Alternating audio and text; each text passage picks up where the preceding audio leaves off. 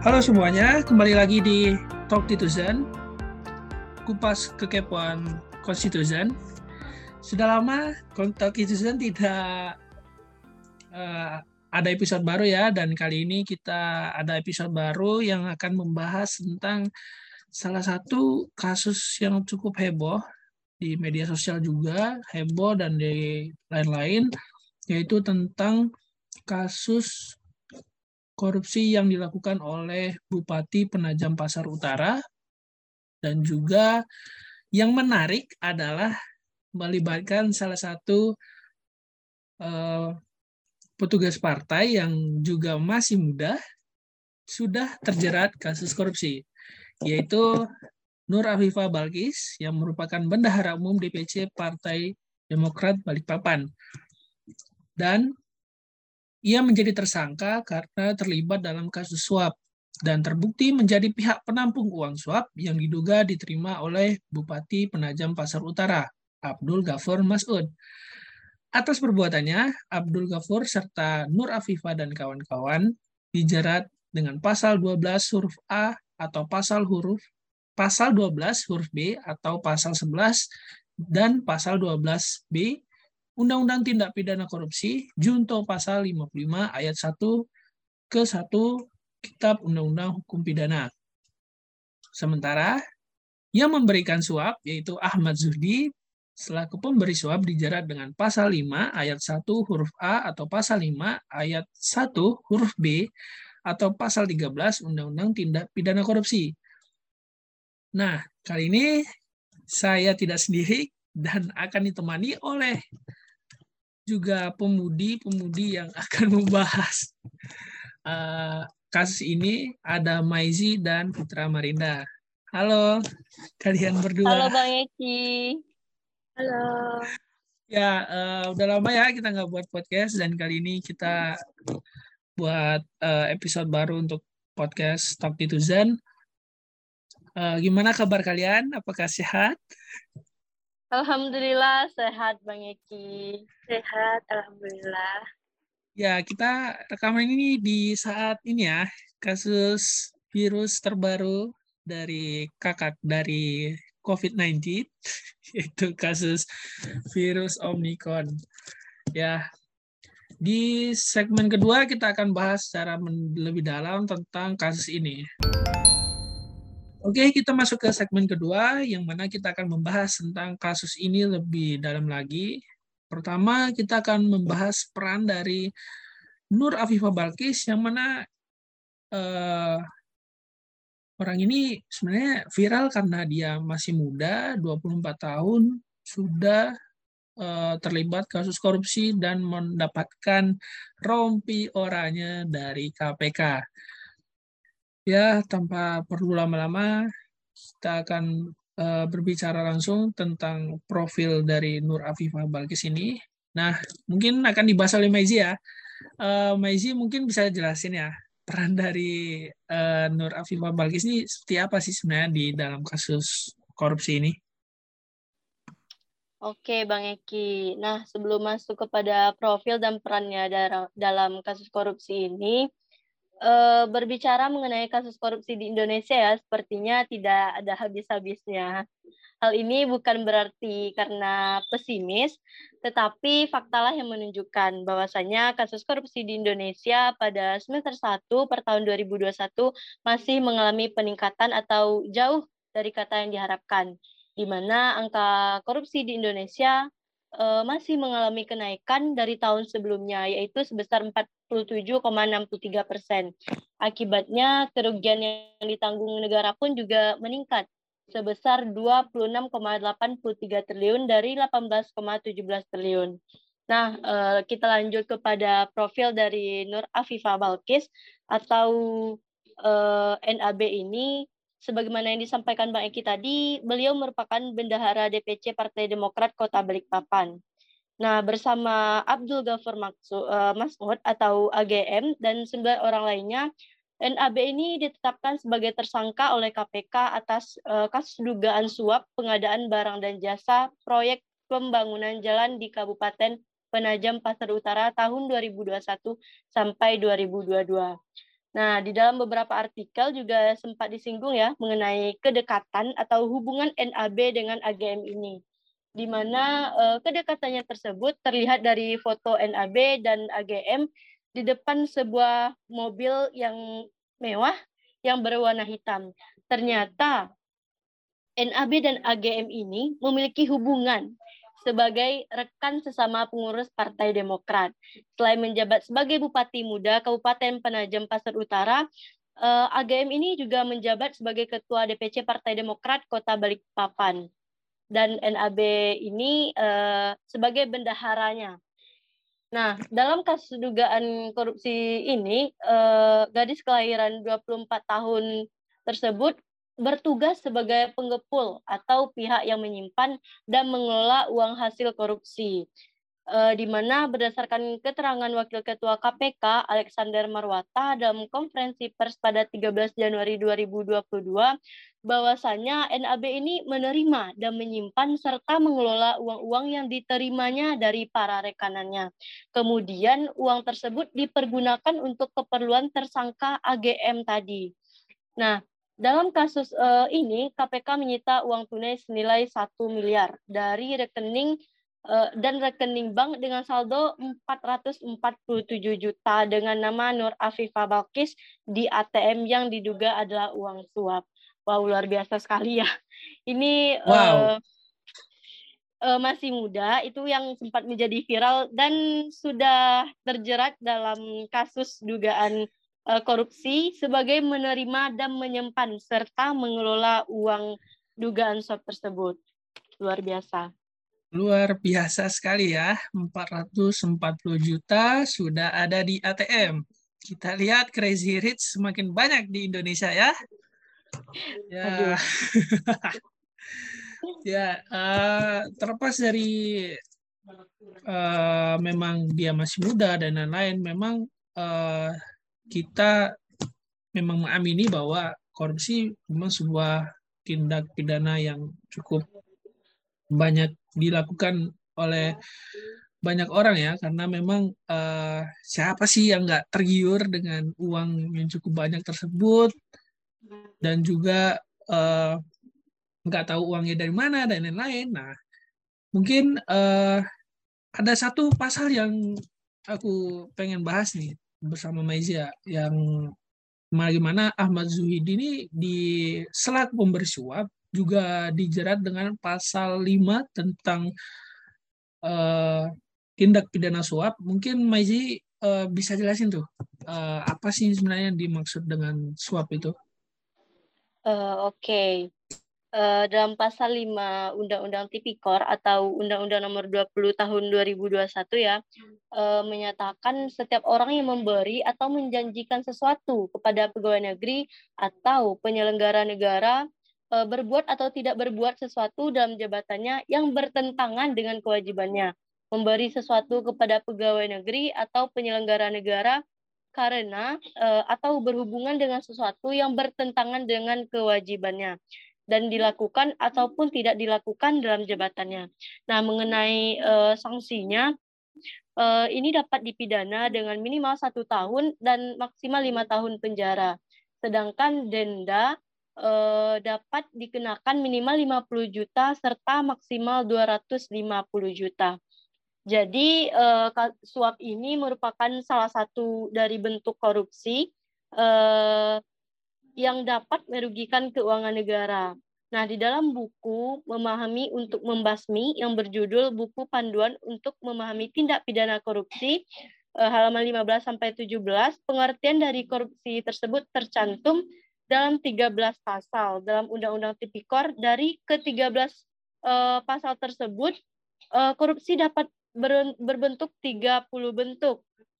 Nah, salah satunya adalah suap ini dan yang lainnya dapat berupa penggelapan dalam jabatan, pemerasan, perbuatan curang, eh, benturan kepentingan dalam pengadaan dan gratifikasi. Eh, seperti itulah kira-kira Bang Eki mengenai suap. Oke. Okay. Ya, uh, mungkin itu teman-teman untuk segmen keduanya kita bagaimana bahas tentang perbuatan pidana yang dilakukan oleh Nur Afifah Balkis bersama dengan kawan-kawannya, yaitu dengan Bupati Penajam Pasar Utara dalam tindak pidana korupsi ini. Kita lanjut ke segmen ketiga, kita akan bahas tentang apa saja sih hukuman yang cocok bagi para koruptor dan apa yang kira-kira cocok juga hukuman untuk uh, kasus ini dan kita akan sedikit bahas tentang komentar netizen-netizen yang maha benar ini terkait kasus ini. Oke, kita lanjut ke segmen ketiga.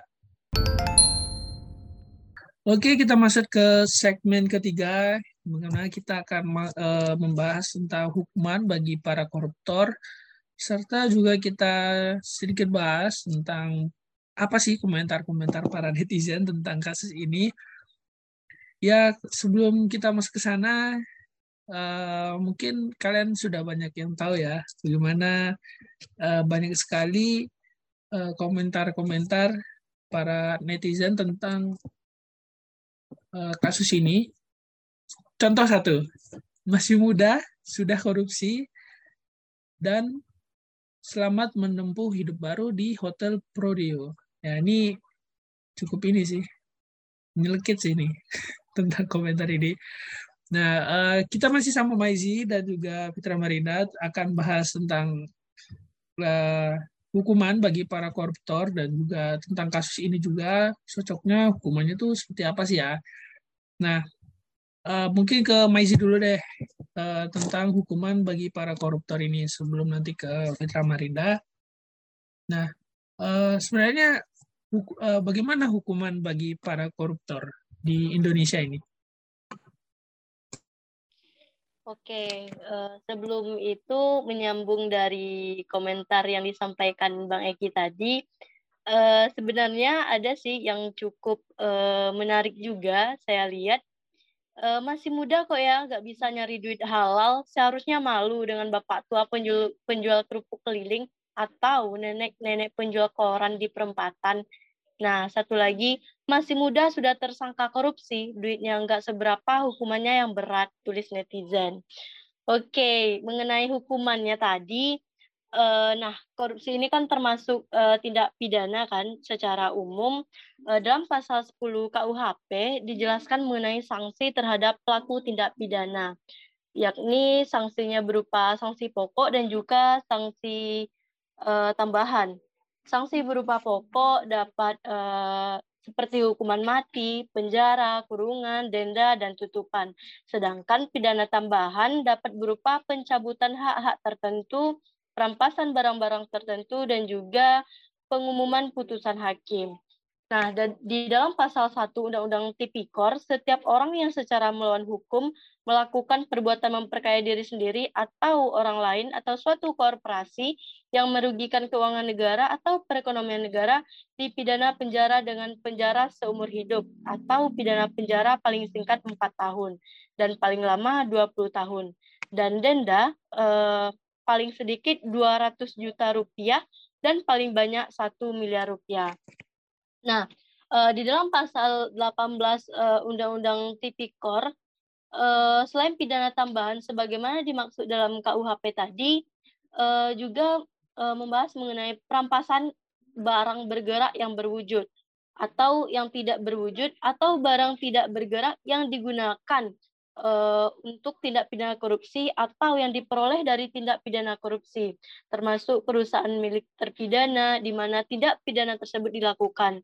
Begitu pula dari barang yang menggantikan barang-barang tersebut.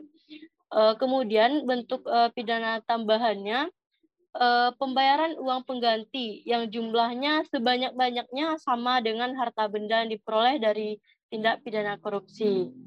Kemudian penutupan seluruh atau sebagian perusahaan untuk waktu paling lama satu tahun dan juga uh, pencabutan seluruh atau sebagian hak-hak tertentu atau penghapusan seluruh ataupun sebagian keuntungan tertentu yang telah uh, atau dapat diberikan oleh pemerintah kepada terpidana. Nah, uh, bagaimana sih jika uh, terpidana tersebut tidak membayar uang pengganti uh, dalam uh, pasal 18 ayat 2-nya juga dijelaskan bahwasanya jika terpidana tidak membayar uang pengganti sebagaimana dimaksud dalam ayat 1 huruf B paling lama dalam waktu satu bulan sesudah putusan pengadilan yang telah uh, ditetapkan maka harta bendanya harta bendanya dapat disita oleh jaksa dan dilelang untuk menutupi uang pengganti tersebut. Bagaimana misalnya uh, kalau uh, NAB ini uh, harta bendanya tidak mencukupi atas uh, kerugian yang harus uh, dibayarkan uh, atas tindakan yang tersebut. Nah, dalam ayat 3 dalam pasal uh, 18 UU Tipikor uh, jika terpidana tidak mempunyai harta benda yang mencukupi atau membayar uang pengganti sebagaimana dimaksud dalam ayat 1 huruf uh, B maka dipidana dengan pidana penjara lamanya tidak melebihi ancaman maksimum dari pidana pokoknya, sesuai dengan ketentuan dalam Undang-Undang Tipikor dan lamanya pidana tersebut sudah ditentukan dalam putusan pengadilan. Nah, eh, kira-kira begitu Bang Eki. Oke, eh, berarti lumayan berat juga ya untuk para koruptor mendapatkan hukumannya ya minimal satu lah sesuai dengan kata netizen netizen yang di luar sana. Oke, okay? Iya. uh, mungkin uh, untuk hukumannya uh, kita pembahasannya cukup. Lanjut ke tadi yang sudah saya sampaikan di awal bahwa kita akan membahas tentang uh, sebenarnya apa sih hukuman yang cocok untuk para uh, untuk kasus ini. Nah, uh, mungkin menurut Maizi sendiri, uh, hukuman apa yang pantas uh, yang diberikan kepada para para koruptor ini, uh, khususnya pada kasus ini ya, uh, khusus uh, pada kasus korupsi Bupati Penajam Pasar Utara ini bersama Nur Afifa Balkis dan kawan-kawan. Nah, menurut Maizi itu uh, apa sih hukuman yang pantas? bagi mereka-mereka ini? Uh, Oke, okay. mengenai hukuman yang pantas ya, ini sebenarnya tidak bisa juga kita simpulkan secara langsung.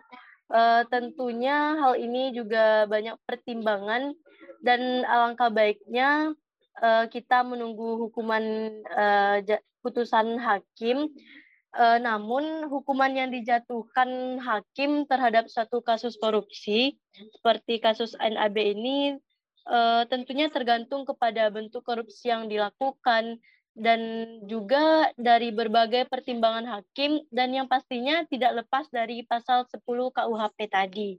Uh, kita berharap semoga kasus ini diusut sampai tuntas dan pelakunya bisa mendapat hukuman yang setimpal sesuai dengan perbuatan yang dilakukannya.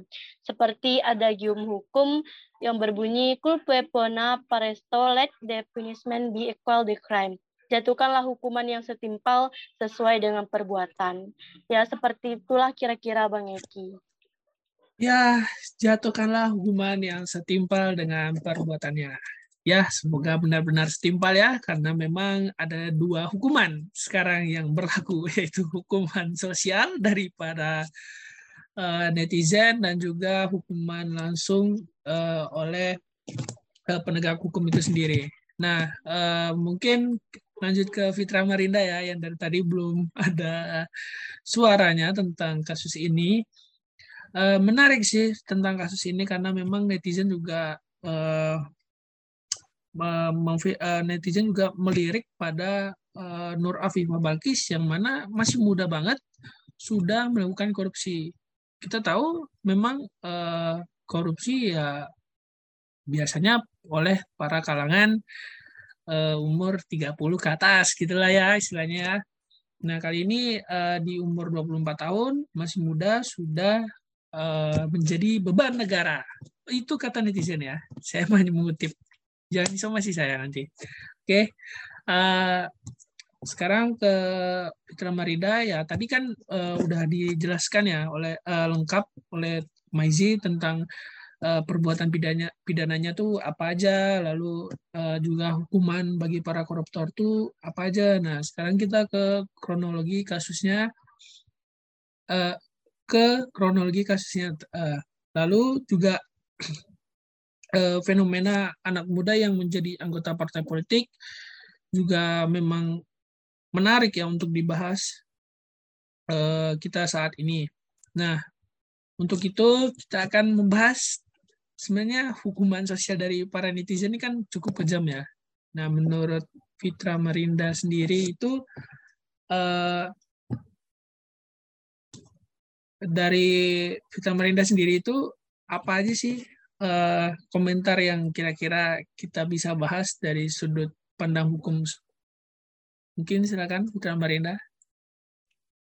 Ya, seru sekali ya tadi pembahasannya betul-betul panjang lebar udah dijelasin oleh Maizi dan juga Eki. Nah di sini aku mau bahas ya sederhana aja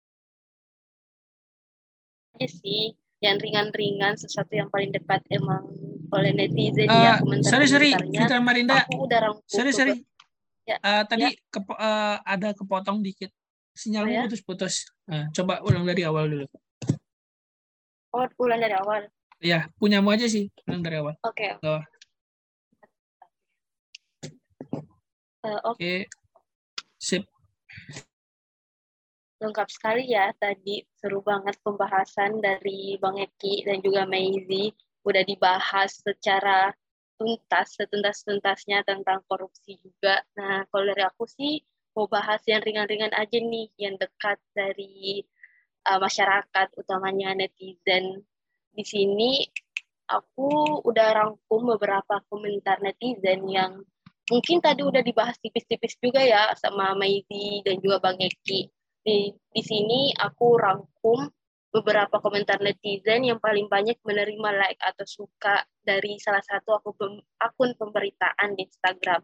Nah, komentar yang pertama tuh ada selamat menikmati quarter life krisis di penjara Besti. Terus ada juga yang bilang umur 25 tahun jadi beban keluarga nggak apa-apa daripada umur 24 tahun jadi beban negara. Wah ini nih tadi yang sempat disinggung juga sama Bang Eki, sama Maidi juga. Terus ada komentar juga, padahal udah dibandingin sama anak tetangga. Wah, wah. Terus ada nih, ntar ditulis di CV-nya itu prestasi korupsi di usia 24 tahun. Duh, mana cantik lagi. Ada nih komentar yang terakhir. Jangan dibully, nanti masa tahanannya turun. Terus, ya, komentar netizen ini emang beragam ya. Sebenarnya kita di sini udah bisa nih lihat alasan kenapa kasus Nur Afifah Balkis ini jadi viral. Sudah pasti udah bisa dilihat nih dari komentar netizen itu karena uh, dia masih sangat muda dan tentu tak dan tentu saja khas netizen Indonesia karena si Nur Afifah Balkis ini ya cantik gitu sih kalau dari aku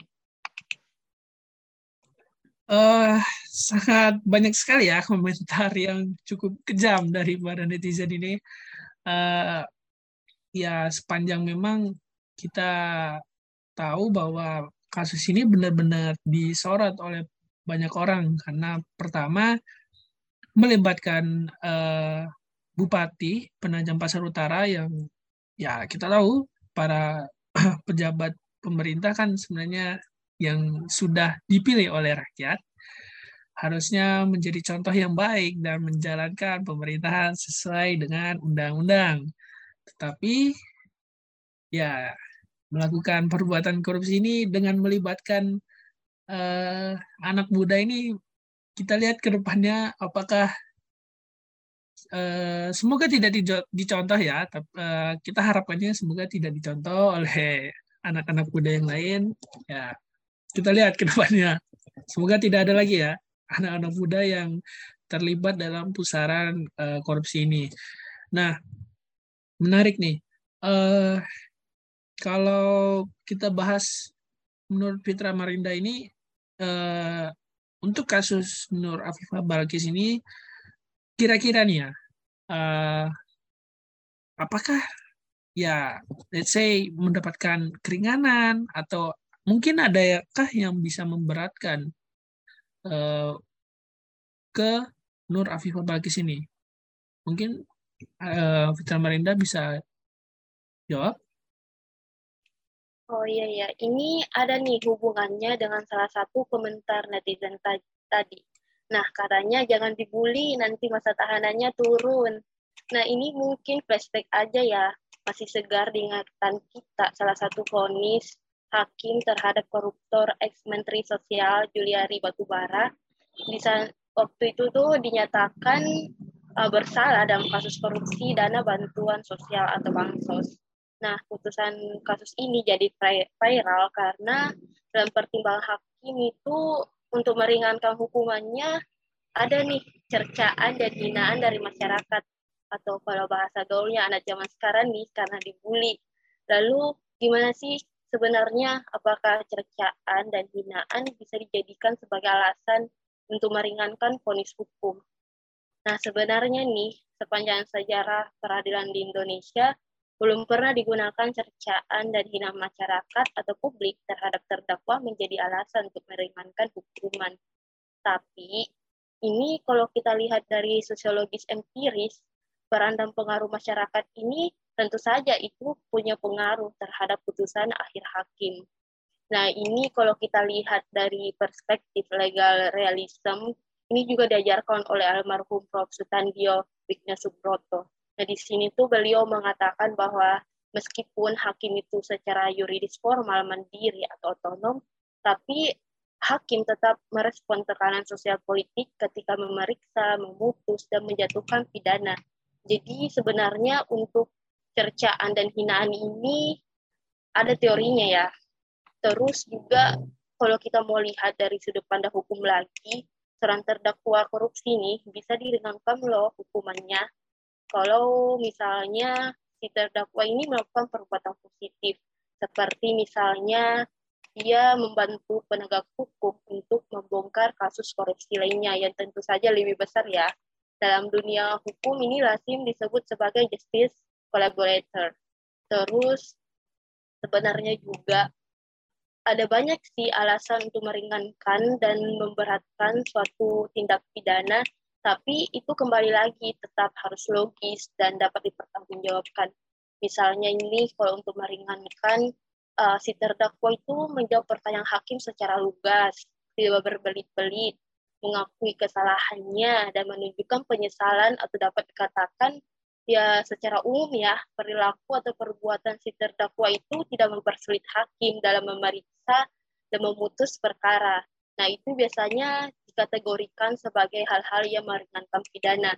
Sebaliknya nih, kalau misalnya si terdakwa tidak mengakui perbuatannya, menjawab pertanyaan hakim itu berbelit-belit, tidak menunjukkan penyesalan atau perbuatannya, atau bahkan dia sampai ber, bersikeras nih, tidak bersalah. Biasanya itu jadi faktor penentu juga untuk pertimbangan hakim memperberat pidana dari si terdakwa. Terus ada juga pertimbangan dari segi gender. Nah, ini untuk dari segi gender biasanya dilihat dari apakah si terdakwa ini perempuan atau laki-laki. Terkadang juga ada usia yang jadi faktor pertimbangan hakim seperti apakah si terdakwa ini masih muda atau sudah lanjut usia. Sampai juga ada profesi. Profesi juga jadi faktor penentu apakah itu memperberat atau memperringan suatu tindak suatu tindak pidana. Jadi gitu Bang Eki. Uh, Oke, okay. terima kasih Fitra Marida atas penjelasannya. Menarik sih terkait dengan apakah uh, misal Nur Afifah Balkis mendapatkan keringanan atau enggak. Ya kita lihat nanti dalam persidangan. Dan mungkin kan yang sekarang ini yang ditahan itu uh, lima orang ya bersama dengan uh, yang menyuap. Dan mungkin jika ada kasus-kasus besar lainnya yang bisa Nur Afifah Balkis ungkap, mungkin bisa juga jadi justice kolaborator, kolaborator yang mana itu uh, juga dapat meringankan hukumannya kan ya.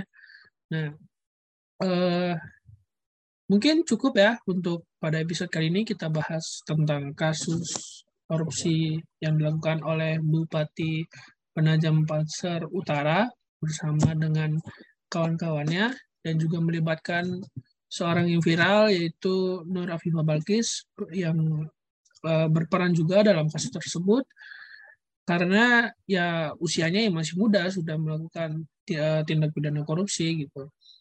Uh, terakhir dari aku sendiri uh, dari Maizi, mungkin masih ada Maizi ya? Nah, satu kalimat untuk kasus ini apa? Oke, satu kalimat. Walaupun uh, dalam putusan hakim adalah salah uh, usia adalah salah satu menjadi pertimbangan, uh, jangan sampai kita menggunakan keringanan tersebut untuk melakukan tindakan-tindakan yang tidak patut dicontoh oleh generasi berikutnya. Mungkin itu Bang Eki. Oke, selanjutnya Fitra Marinda. Ini satu kalimat atau satu, kata? Satu, satu kata ya. Ya, satu, satu kata deh. Ya, satu, satu kata, kata deh. Kalau dari aku satu kata kawal. Nah, kasus ini harus kita kawal sama-sama.